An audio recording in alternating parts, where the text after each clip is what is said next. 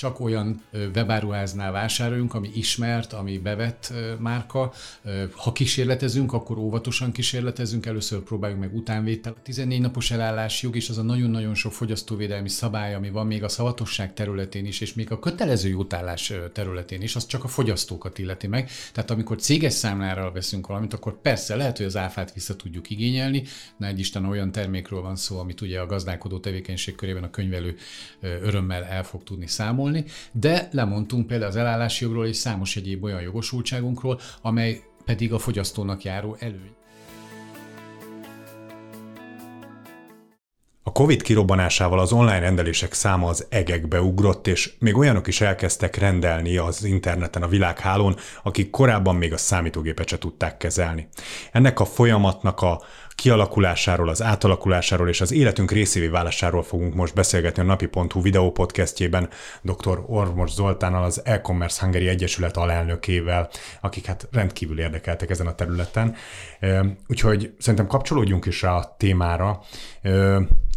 hol áll ez a folyamat jelen pillanatban? Ugye, ahogy elmondtam a, a beköszönésben is, nagyon megemelkedett, de az elmúlt időben arról lehet hallani, hogy talán egy kicsit, mint hogyha stagnálna, vagy vissza is esett volna az elkereskedelem a világban. Igen, a, a járvány és annak kapcsán hozott intézkedések, amelyek ugye nem csak a mindennapi életünket, de nagyrészt a kereskedelmet is jelentősen érintő intézkedéseket hozott. Azt szoktuk mondani, hogy körülbelül egy olyan három-négy évnyi fejlődését hozta előre gyakorlatilag egy szűk egyéves időszakra. Tehát ez az óriási robbanás, ez körülbelül annak a folyamatosan emelkedő trendnek az egy három-négy éves emelkedését lépte meg az elkereskedelem, amit, amit lass, normál időben ez lassabban történt volna meg ez egy, ez egy természetellenes, vagy hát egy mesterséges növekedés volt, hiszen nem organikusan történt meg, hanem egy, egy kényszerűség hatására, ugyanis a fizikai üzletek nem egyszer korlátozások, illetve teljes bezárás alatt voltak, tehát ez gyakorlatilag egy szükségszerűség volt, hogy a lakosságot vásároljon. És hát ez a fajta növekedés, ugye most azokat a bázis hónapokat, amiket nézzük, még egy tavalyi érdekes módon olyan régnek tűnik már, de egy tavalyi januári, vagy egy múlt évvel ezelőtt decemberi, egy évvel korábbi decemberi bázis hónap, amihez most mérjük ugye a, a havi forgalmakat, azok bizony még egy COVID által érintett hónap voltak, hiszen még akkor is voltak járványügyi intézkedések, és a fejekben is ben volt még az, hogy a járvány elől menekünk. Tehát az a megtorpanás az relatív, az ahhoz a csúcsokhoz képesti megtorpanás, és ahhoz képesti korrekció, visszaesés, és erre persze rácsúszik még egy másik tényező azért az infláció, illetve a, a háborús helyzet miatt kialakult válságszerű tünetek, vagy stagnálási tünetek, amelyek a gazdaságot jellemzik. Van arra valamilyen kimutatás, hogy mely területeket érinti ez a leginkább, hogy az elektronikai cikkeket árusító cégeket, akkor a ruházati cikkeket árusító kereskedelmi cikkeket, hol van alapvetően, vagy ez egy globális tény, hogy mindenhol visszaesik? Igen, érdekes, a KSH gyors jelentésekről, mert így, így áruszegmensenként is tartalmaz kimutatásokat, és pont például a szórakoztató elektronikánál nem olyan jelentős a visszaesés, mint például a ruházati könnyipari termékeknél, textiltermékeknél, tehát azért ez eltérően érinti a, a, a vásárlási szokásokat. Azért az természetes, hogy azok a termékek, amelyek jól standardizáltak és gyártási szám vagy típusszám alapján jól kereshetőek az interneten, és gyakorlatilag az ember tudja, hogy mit akar venni, csak azt válogatjuk, hogy honnan és milyen áron akarja ezt megvenni, venni. Ezeknél biztos, hogy kisebb a visszaesés, mint azoknál a termékeknél, ahol a, az üzlethelységben történő vásárlásnak egy nagyobb szerepe van, hiszen ott kipróbálom a terméket, megnézem a terméket, és adott esetben nem ismert terméket vásárolok, tehát nem az, hogy konkrétan ezt vagy azt a, a számú terméket keresem. Ugye magával a folyamattal együtt járt az is, hogy hirtelen a Covid idején találni kellett rengeteg futárt, és mert ugye ahogy a csomagok száma megnövekedett, ez az összes szállítócégnél, a Magyar Postánál is hát hirtelen elképesztő igényeket kellett kiszolgálni. Ezt korrigálandó az elmúlt egy évben nagyon erősen elkezdett nőni a csomagautomatáknak a száma is, tényleg rengeteget látni egyre többet a városban. Gondolom ennek elsősorban költséghatékonysági szempontjai vannak, de mégis összességében mit kapunk attól, hogy ilyen pontokon átvehetőek ezek a csomagok? Igen, ez egy, a, tényleg az elmúlt évnek a COVID tünetek és a COVID miatti gazdasági hatás mellett az egyik legnagyobb ilyen újdonsága vagy, vagy hírértékű eseménye volt a csomagautomaták helyzete. Tényleg a, a számok önmagukért beszélnek, tehát most már több szolgáltató is 700-800 csomagautomata közeli ö, értékre vitte fel, számra vitte fel a csomagautomatáinak a számát. Ország szerte is most már szembe tűnik is több helyen is az embereknek is, hogy rengeteg csomagautomata van, és ennek az egyik indoka az, hogy most már a magyar vásárlók is a, a házhozszállítás preferálása mellett, mert ugye azt szeretik az emberek, hogy kényelmes, kihozzák az ajtómhoz, emellett rájöttek arra, hogy akkor bizony otthon kell lenni, egyeztetni kell egy futárral, SMS-t kell küldeni, kapni, stb. Tehát azért van benne egy kis macera amellett, hogy az ajtónkig jön a termék, tehát ez az egyik, hogy csomagautomaták kényelmesen én választom meg, hogy éjjel egykor, vagy munkába menet éppen ott állok meg, vagy most már irodaházaknál is van,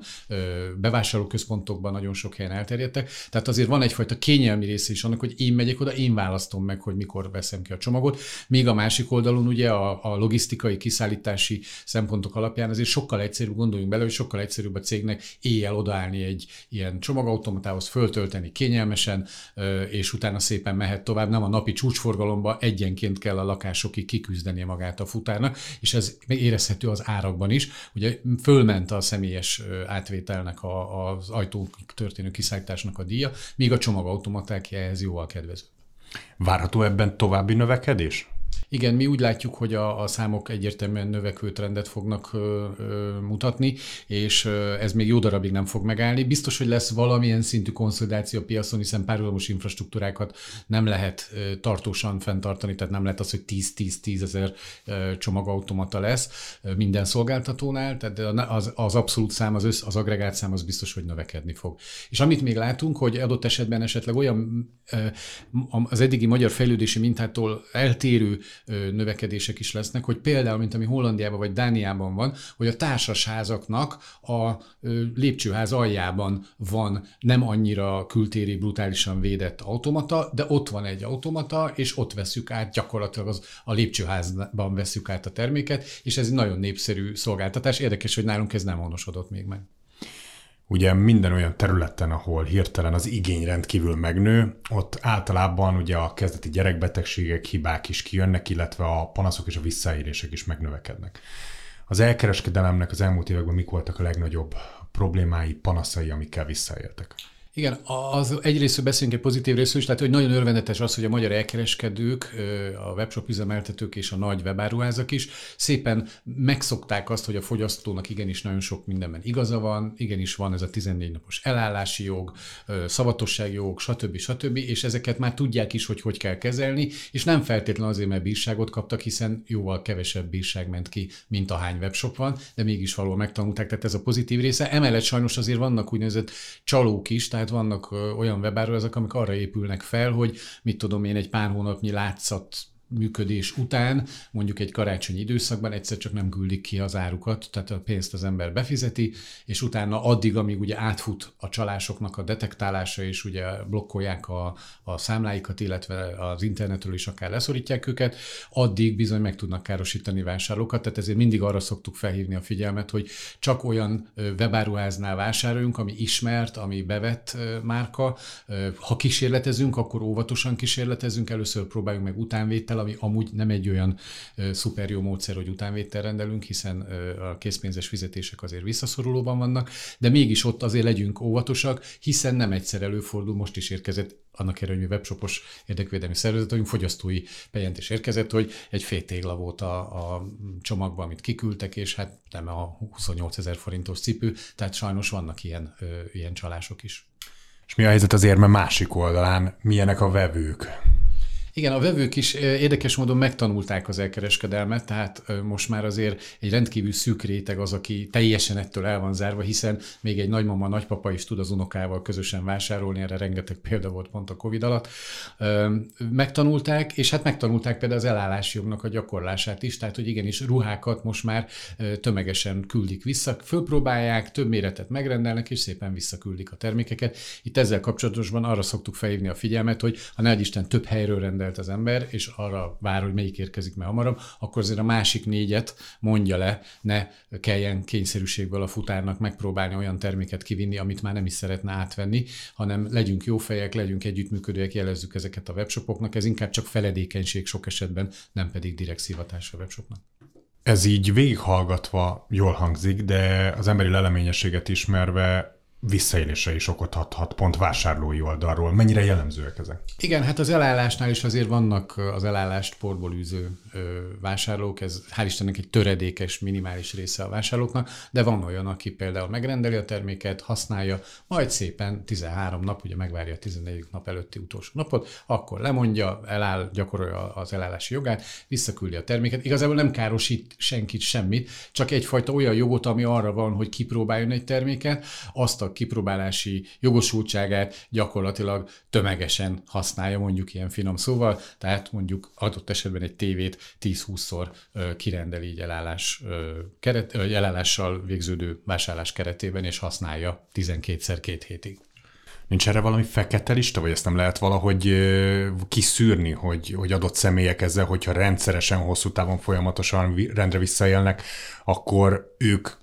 Hát nyilván törvényleg nem tudom, hogy lehet őket szabályozni vagy korlátozni, de hát nyilván szolgáltatók eldönthetik-e, hogy kiszolgálnak bizonyos személyek. Pontosan, hiszen a, a webáruháznak van egy döntési lehetőség, hiszen az elektronikus kereskedelem, amikor a vevő beküldi a megrendelést, akkor egy visszaigazolás, egy elfogadó nyilatkozat kell ahhoz, hogy létrejöjjön a szerződés. Tehát magyarul ilyen esetekben mondhatja azt, hogy egy ilyen sportból elálló, sportot űző, az elállásból sportot űző vásárlónak nem hozza létre a szerződést, azaz neki nem szállít ki ilyen terméket tehát van ilyen fekete lista, és ez, ez jogszerű is. Csak gondolom egymást nem nagyon tudják ezzel segíteni a szolgáltatók a GDPR szabályozásoknak köszönhetően, mert az adatokat viszont meg mindenképpen maguknál kell tartaniuk. Igen, ez egy érdekes dolog, ahogy szokták mondani, hogy az illetékes elvtársak, tehát ez a terület is hozzám tudott, hogy adatvédelemmel is foglalkozó, amúgy kömmel jogász vagyok. Van erre azért lehetőség, tehát a jogos érdek jogalap azért ad erre egy lehetőséget. Világos, hogy erről tájékoztatni kell a adatvédelmi tájékoztatóban a, a fogyasztót, és természetesen meg kell felelni az érdekmélegelésnek, tehát tehát el kell végezni ezt a tesztet, de ha ez lement, akkor utána ezt lehet jogszerűen csinálni, annyi, hogy a GDPR által előírt adminisztrációs és ilyen tájékoztatási kötelezettségnek meg kell felelni a webshopoknak, ha ez megvan, akkor mehet. Milyen, milyennek kell lennie ma Magyarországon egy, egy jól üzemelő webshopnak ahhoz, hogy, hogy egyrészt ki tudjon tűnni a magyar piacon, érvényesülni tudjon, felhasználóbarát legyen, és, és jól tudjon működni középlet a hosszú távon. Igen, én, én megkülönböztetném, tehát a nagyobb versenyzőknek, tehát akik ugye a külföldi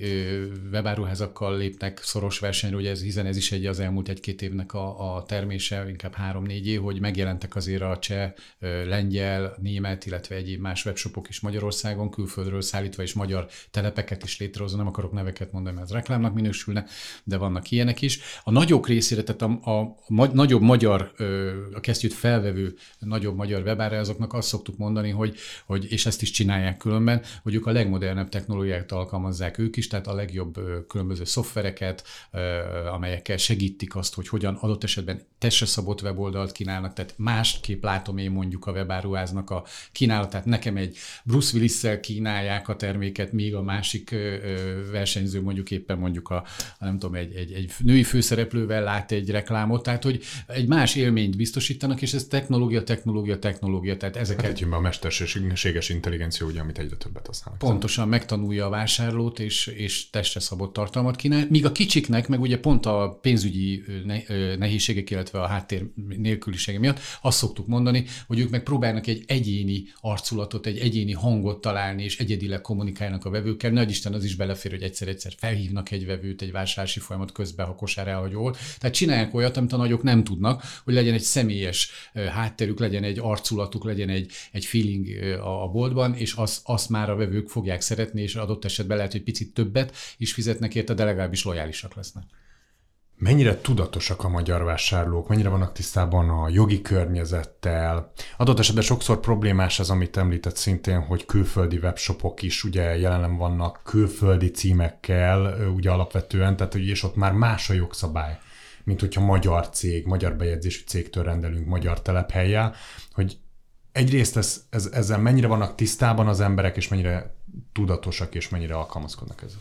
Igen, ez különben egy rendkívül jó példa, hiszen a külföldi webshopból történő rendelés az addig jó, amíg kellemes az ár, addig jó, amíg jól néz ki a termékfotó, hiszen ezekben biztos, hogy verhetetlenek sok esetben ezek a nagyon nagy tőkerős webáruházak. Azonban abban a pillanatban, hogyha például tényleg nem az előbbi sportot űzök az elállásból című vásárló, de egy olyan vásárlóhoz kerül a termék, aki mondjuk tényleg egyszer jogszerűen szeretne elállni, mert ez nem tetszik neki, ott belefut abba, hogy egyrészt a jogszabályi környezet, ha jogunk kívül vagyunk, akkor nem is biztos, hogy megvan a 14 napos elállási jogunk, bár ugye ezt elvileg a magyar fogyasztónak ki kell tudni kényszeríteni a hatóság részéről is. Másik pedig, hogy a visszaküldési cím mondjuk Olyat is láttunk hogy Bulgáriában van, de olyan is van, hogy adott esetben még nem is Európában van a visszaküldési cím, az pedig egy óriási tétel, tehát nagy Isten egy 5000 forintos pulóver esetében kifizettek mint a 8 10 forintot a visszaszállításra, tehát azért erre nagyon figyeljünk, hogyha elállásról lehet szó, vagy olyan termék, ami nem vagyunk biztos, hogy az pontosan az olyan termék lesz, mint amit mondjuk típusszám alapján meg tudok rendelni, akkor igenis nagyon alaposan nézzünk körül, hogy milyen cím van visszaszállítási címként feltüntetve. És abban a tekintetben mik a legfontosabb tudnivalók, hogyha mondjuk Például a lengyel, szlovák webshopok vannak ugye nagyon-nagyon elterjedve itt magyar szempontból, mert a közelség miatt, illetve azért látszik, hogy ezen a területen nagyon célozzák a magyar piacot is hogy mondjuk milyen különbségek vannak magánszemély vagy cég esetében rendelünk, mik azok, amikre leginkább érdemes figyelni. Igen, tehát azért a 14 napos elállás jog is az a nagyon-nagyon sok fogyasztóvédelmi szabály, ami van még a szavatosság területén is, és még a kötelező jótállás területén is, az csak a fogyasztókat illeti meg. Tehát amikor céges számlára veszünk valamit, akkor persze lehet, hogy az áfát vissza tudjuk igényelni, na egy Isten olyan termékről van szó, amit ugye a gazdálkodó tevékenység körében a könyvelő örömmel el fog tudni számolni, de lemondtunk például az elállási jogról és számos egyéb olyan jogosultságunkról, amely pedig a fogyasztónak járó előny, tehát hogy ebből a szempontból azért figyelni kell, hogy a céges számlára rendelés az nem csak pozitív hatással van, hanem És ez a belföldi rendeléseknél is, vagy a külföldi rendeléseknél? Mindegyik fajta rendelésnél, hiszen a külföldieknél is, ugye egyrészt arra kell gondolni, hogy az Európai Unión belül az ugyanaz az irányelv a,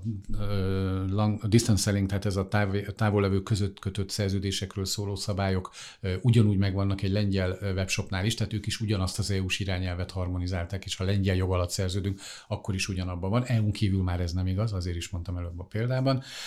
A másik pedig az, hogy, hogy ugyanúgy az is ismeri a megkülönböztetést, tehát az is csak a fogyasztónak, tehát gyakorlatilag a természetes személy otthoni célú vásárlásaira vonatkoznak ezek a fogyasztóvédelmi szabályok, míg a céges se külföldi, se magyar webshop esetében nem adja meg azt a védőernyőt, amit, amire gondolunk sokszor. Azon túl, hogy az áfa visszaigénylés körét, azt nyilván értem, de hogy alapvetően miért ö, szükséges megkülönböztetni a védelmét a magánszemélynek mondjuk a céges ö, ügyfelek védelmétől? Igen, ez a fogyasztóvédelemnek egy, egy ugye nemrég végeztem egy ilyen fogyasztóvédelmi referens képzést, és ott is kiemelték a fogyasztóvédelem történeténél, hogy már az ókorra visszanyúlik a fogyasztóvédelem, hiszen Krisztus is prédikálta a templomban erről, és a kereskedőket, a kufárokat ugye illette ilyen-olyan szavakkal, de hogy gyakorlatilag régóta folyik az, hogy a hiszékenyebb, kevésbé tapasztalt magánszemély fogyasztó, az azért jobban ki van téve a, a különböző kereskedelmi félrevezető ajánlatoknak, téves kommunikációknak, és ez a fajta fogyasztóvédelmi védőháló, amit köré építettek, ezt viszont nem indokolt megadni azoknak a cégeknek, amelyek azért professzionálisan állnak ezekhez a kérdéskörökhöz, és sokkal óvatosabban megnéznek dolgokat, vagy adott esetben jogásszal is tudnak konzultálni, van saját jogászuk, vagy meg tudják maguknak engedni. Tehát azért ennek van egy rációja, és ezzel gyakorlatilag mi is maximálisan egyet tudunk érteni, és nem beszél arról, hogy az elkereskedem például a 14 napos ellási joga bevezetési időszakokban az egy rendkívül jó ér volt, mert hogy nyugodtan rendelt meg, ha nem olyan, mint a weboldalon láttad, akkor vissza tudod küldeni, tehát azért ez egyfajta konverziónövelő tényező is volt. Mi az e-kereskedelem jövője? Vannak-e, valami, vannak-e olyan innovációk, amik már most láthatóak és jövőben mutatóak, hogy hamarosan bekövetkeznek, és e felé tart az iparág? Igen, én kettőt emelnék ki. Az egyik az, hogy az elkereskedelem nővé az, hogy egy folyamatosan növekvő részarányt fog képezni a kiskereskedelemben az elektronikus kiskereskedelem, tehát az online megtörténő vásárlások a, a kiskereskedelemben. Az Egyesült Királyságban, tehát Angliában ott már 25-26% környékén van a teljes kereskedelemre vetítve, míg egyes kínai fejlett régiókban ez az 50 ot éri el, tehát hogy gyakorlatilag folyamatosan növekvéshez kell számítani. Jelenleg 12 os 11-re ugye visszaesett lett most százalékos növeke, részarány, az biztos, hogy növekedésre van ítélve, tehát hogy a, a tortából egyre nagyobb szeret lesz az online kereskedelem, ez biztos. A másik pedig az, hogy, hogy hogyan fog ez változni. Hát ahogy most prezentálják a terméket egy webshopban, tehát amit látunk ugye a kétdimenziós felületeken, látjuk a, a laptopunkon, vagy a, akár a mobiltelefonunkon, ez a fajta termékprezentálás, ez biztos, hogy nagyon meg fog változni, tehát hogy nagyon sokféleképpen háromdimenziós vagy virtuális valóság, nem tudom még, mert valószínűleg a technika még mindig előttünk jár ebben, és valamit fog mutatni olyat, ami, amit most még nem látunk, de hogy teljesen másképp fogjuk látni a terméket, másképp tudjuk kipróbálni, amit a technika lehetővé fog tenni, tehát gyakorlatilag hasonló lesz a bolti megnézése ez a terméknek, és onnantól kezdve meg tényleg azt lehet mondani, hogy látom magam előtt a terméket hologramba, vagy bármibe, de hogy ez biztos, hogy egy nagyon komoly dolog lesz. Föl tudom próbálni magamon, tud mutatni egy olyan képet három dimenzióban, hogy áll rajtam a ruha. Az én méretem milliméterre be van szkennelve, azt kivetíti úgy, mint a csillagok háborújába a Leia hercegnőt, és akkor utána rajta van a ruha is, látom magamat, és akkor ez a méret már jó, tehát nem az lesz, hogy hat méretet ki kell rendelni. Armazottának nagyon-nagyon szépen köszönöm a beszélgetést. Önöknek pedig nagyon köszönjük a figyelmet, és hogy velünk tartottak. Ha eddig nem tették volna, akkor iratkozzanak fel csatornáinkra, és kövessenek minket hasonló tartalmakért, ugyanis nem sokára ismét egy friss témával és új videóval jelentkezünk. Addig is a viszontlátásra!